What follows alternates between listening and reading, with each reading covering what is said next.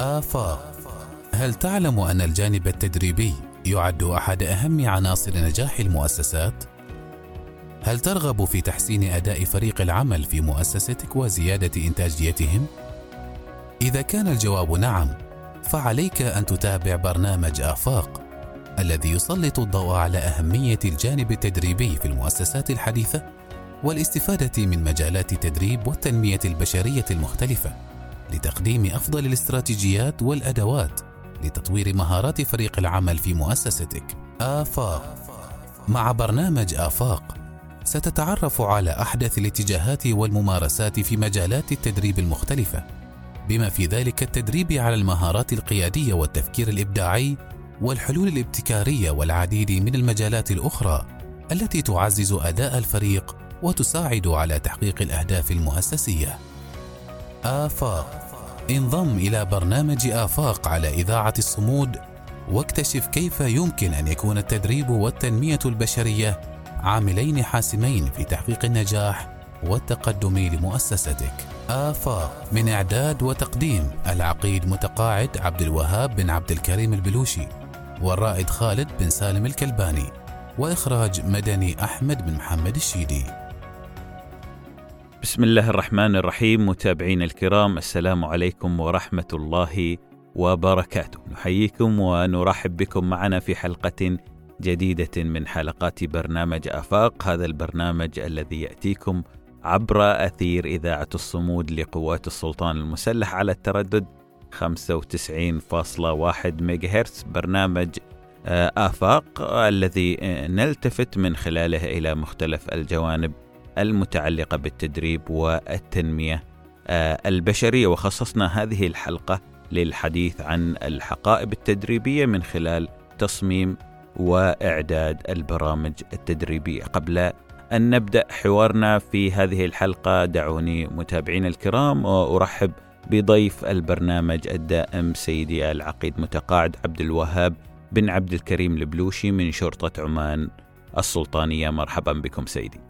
مرحبا بك أخي الرائد خالد. أهلا سيدي. اذا متابعين الكرام الحقائب التدريبيه أو تصميم وإعداد البرامج التدريبية موضوع حلقتنا لهذا آه، الأسبوع من برنامج آفاق. يقول المؤلف الإيرلندي جورد برناتشو النجاح له خطة وبرنامج أما آه، الفاشل فلديه تبريرات. إذا هذه المقولة سيد العقيد تقودنا للسؤال الأول ماذا يعنى ب الحقائب التدريبية أو تصميم وإعداد البرامج التدريبية؟ برنارد شو على حق. كل عمل مخطط نعم. منظم يأتي بنتيجة بطبيعة الحال.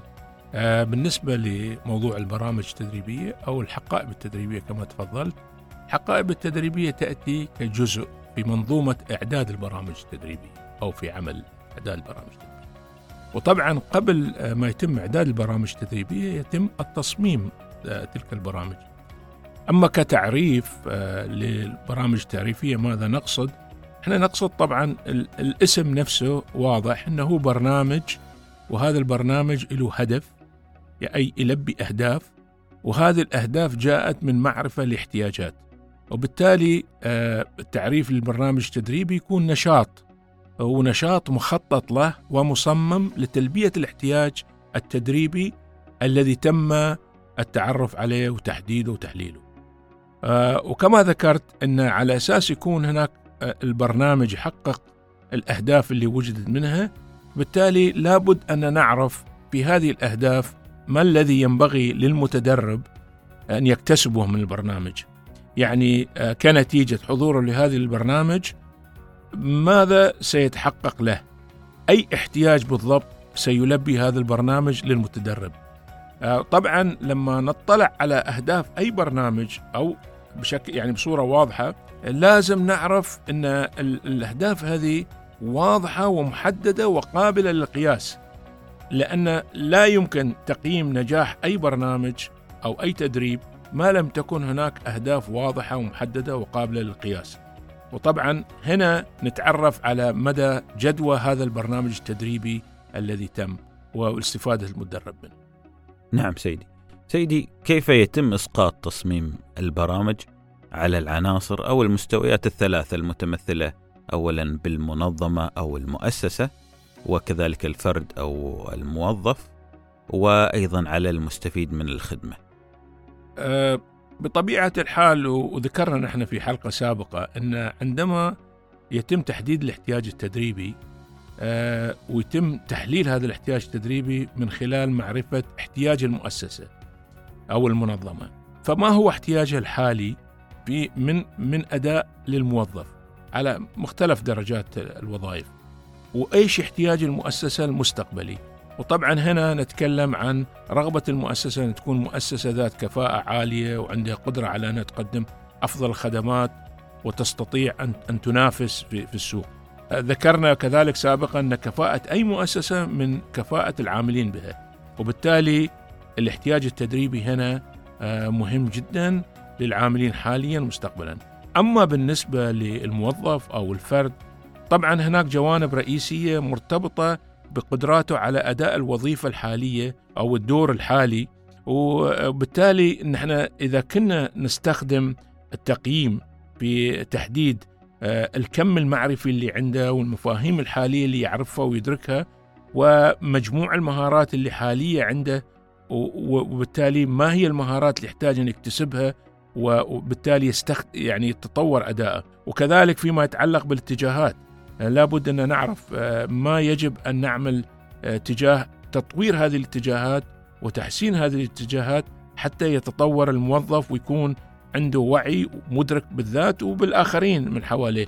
وطبعا هذا كله إذا عملنا به فيما يتعلق بالمؤسسة وبالفرد نوصل إلى المستفيد. وهو في النهاية اللي ينعكس إيجابا هذا كله عليه من حيث حصوله على الخدمة.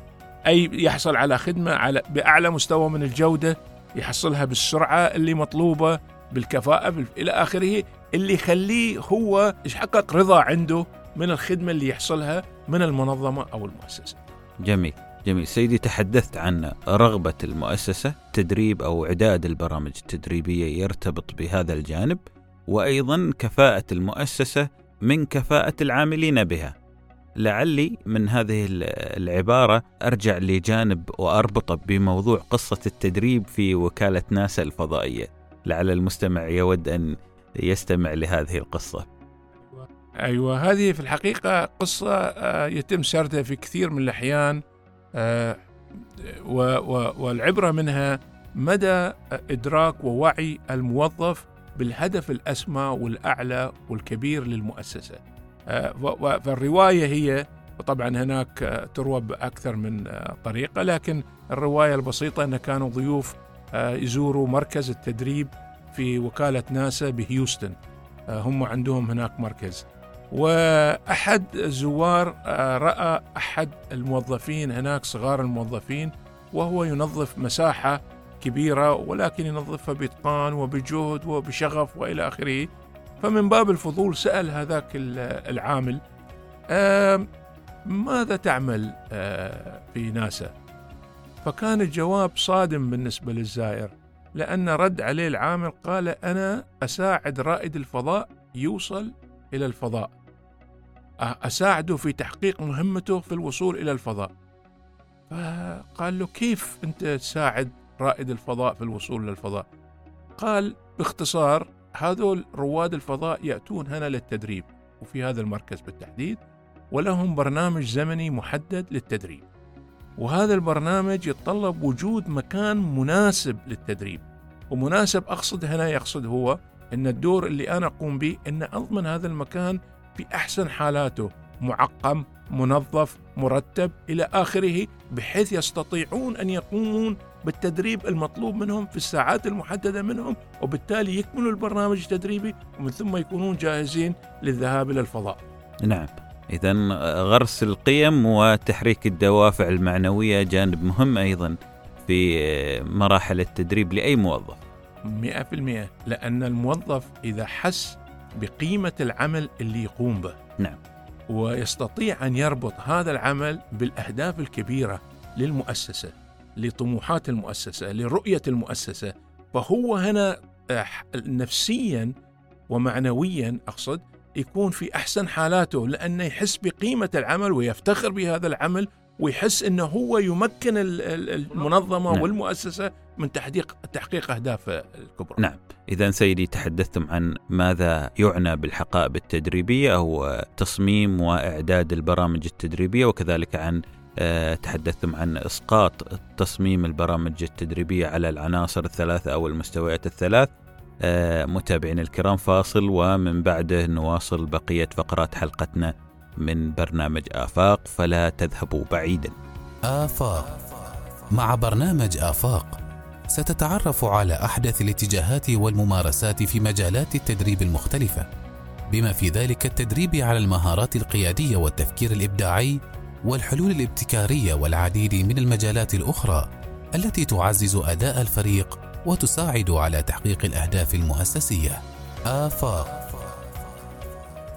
أهلا بكم متابعينا الكرام أينما كنتم آه، نعود من جديد لهذه الحلقة من برنامج آفاق. هذه الحلقة خصصناها للحديث عن الحقائب التدريبية وضيفنا الدائم في هذه الحلقة العقيد متقاعد عبد الوهاب بن عبد الكريم البلوشي.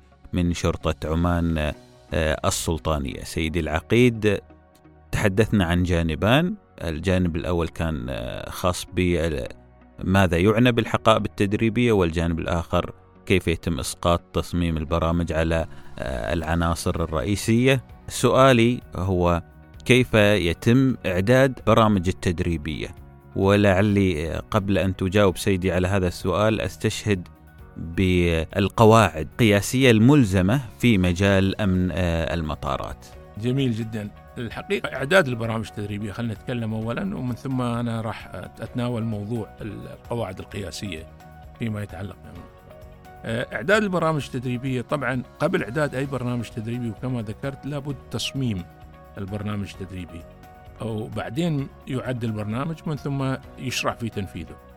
أه وتصميمه يعني ما ماذا سيكون محتوى هذا البرنامج التدريبي إذا تكلمنا في برنامج واحد. وما هي الأساليب التي ستستخدم التدريبية في تنفيذ هذا البرنامج؟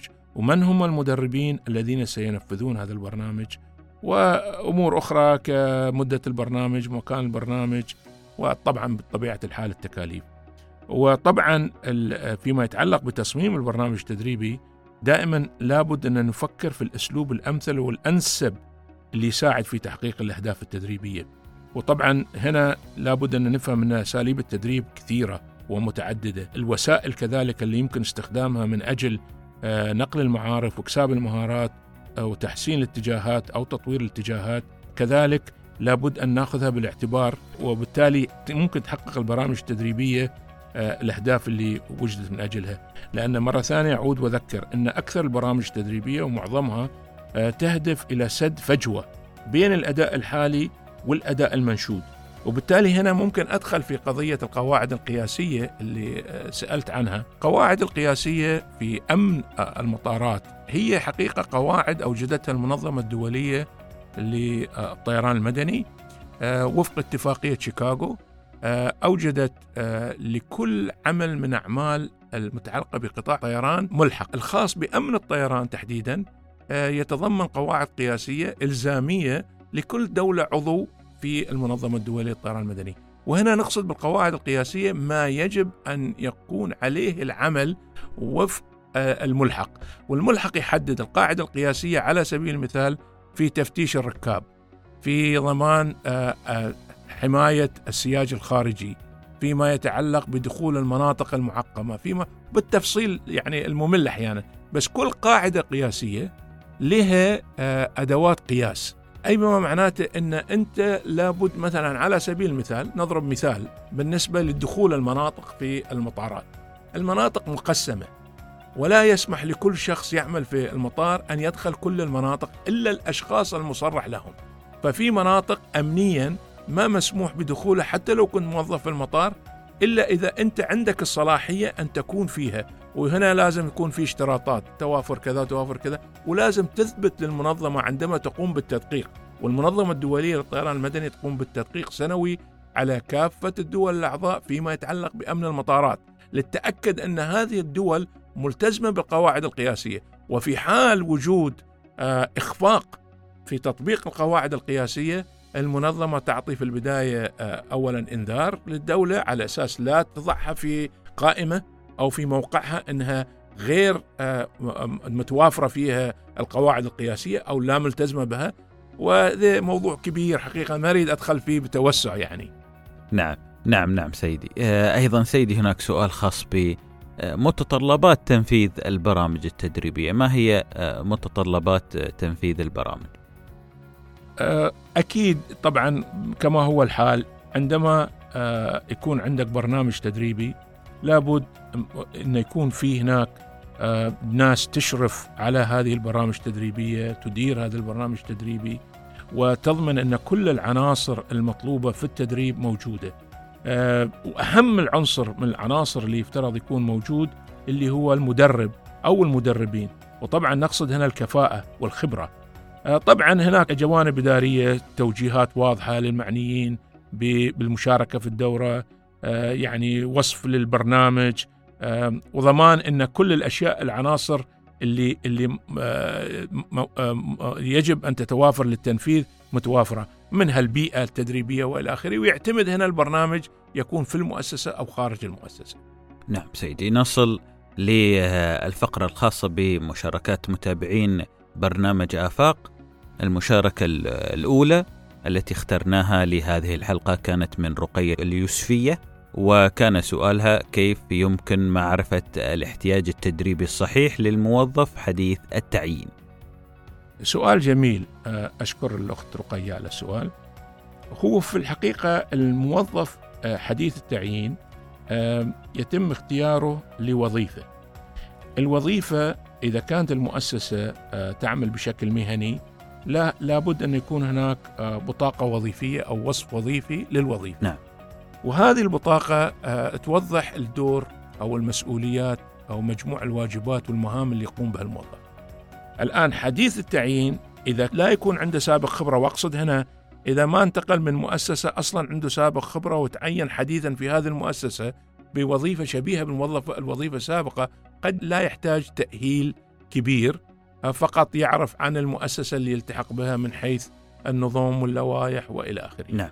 أما الحديث التعيين أي لم يكن عنده سابق خبرة فلا بد من تأهيله حتى يستطيع أن يقوم بالعمل اللي مطلوب منه. العمل اللي مطلوب منه هو اللي حد محتوى البرنامج التأهيلي اللي يفترض يحصل عليه. أي مجموع المهام اللي يقوم بها والأنشطة اللي يقوم بها طلب معارف واضحة سواء كانت قوانين أنظمة تعليمات آه، إجراءات محددة وإلى آخره. لابد أن يطلع عليها لابد أن يعرفها لابد أن يفهمها لابد أن يدركها. كذلك جانب آخر اللي هو المهارة. إيش هي المهارة اللازمة لقيام بأي من هذه المهام؟ سواء مهارة فنية مهارة شخصية مهارة تخصصية. والجزء الثالث اللي هو الاتجاهات والسلوك المراد والمطلوب أن يتوافر في الموظف أثناء ادائه هذه الوظيفة.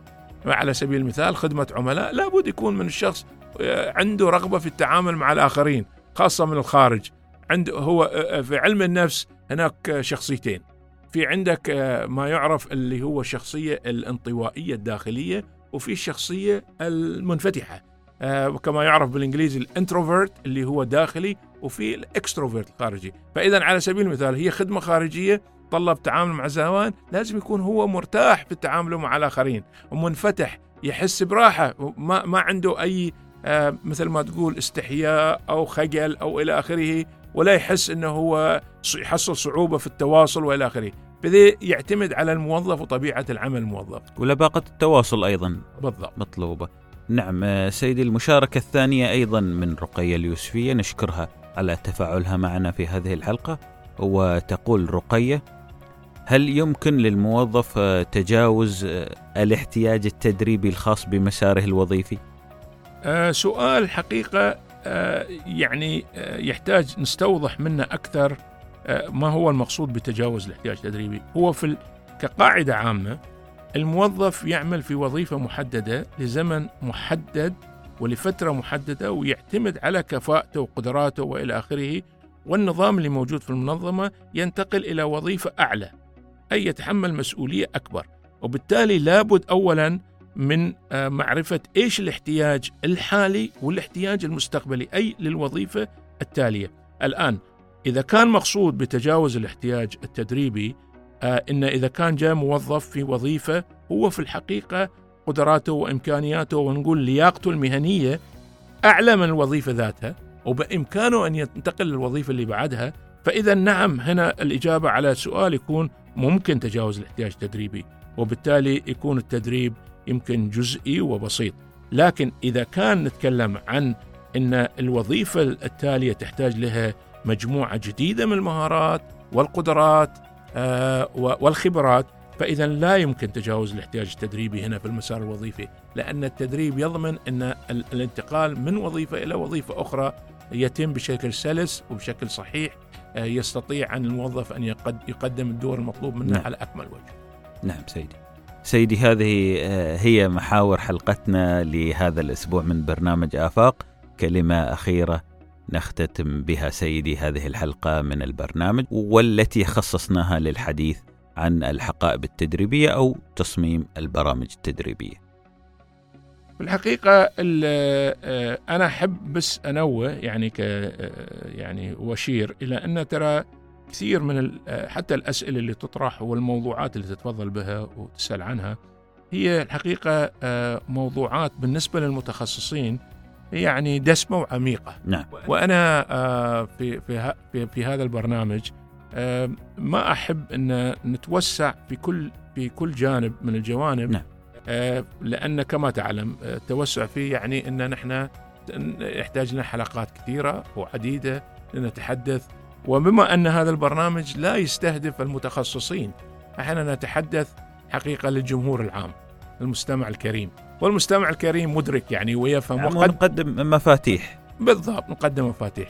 فهذه ككلمة حبيت أني آه، أضيفها إلى هذا البرنامج. شكرا لكم سيدي. شكرا لك رائد خالد. آه، إذا مع الختام نذكركم متابعينا الكرام أنه بإمكانكم تسجيل استفساراتكم وتعليقاتكم على كل ما يتعلق بالتدريب أو التنمية البشرية وكذلك أسئلتكم حول موضوع حلقتنا القادمة بشكل خاص والتي سنتطرق آه، من خلالها عن تنفيذ البرامج التدريبية. آه، تسعدنا آه، مشاركتكم معنا من خلال رسائل الواتساب على 72 770 770 أو من خلال التعليق على تغريداتنا على حسابينا على موقعي تويتر والإنستغرام.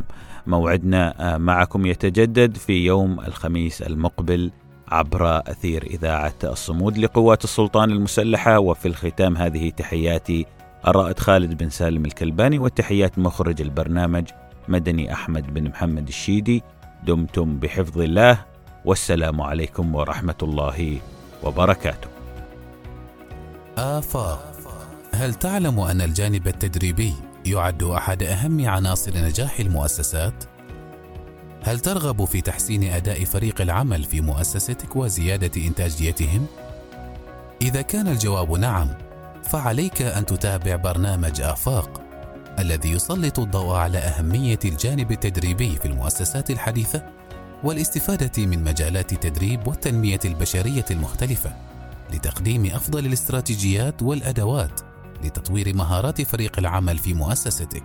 آفاق. مع برنامج آفاق ستتعرف على أحدث الاتجاهات والممارسات في مجالات التدريب المختلفة بما في ذلك التدريب على المهارات القيادية والتفكير الإبداعي والحلول الابتكارية والعديد من المجالات الأخرى التي تعزز أداء الفريق وتساعد على تحقيق الأهداف المؤسسية. آفاق انضم إلى برنامج آفاق على إذاعة الصمود واكتشف كيف يمكن أن يكون التدريب والتنمية البشرية عاملين حاسمين في تحقيق النجاح والتقدم لمؤسستك. آفاق من إعداد وتقديم العقيد متقاعد عبد الوهاب بن عبد الكريم البلوشي والرائد خالد بن سالم الكلباني وإخراج مدني أحمد بن محمد الشيدي.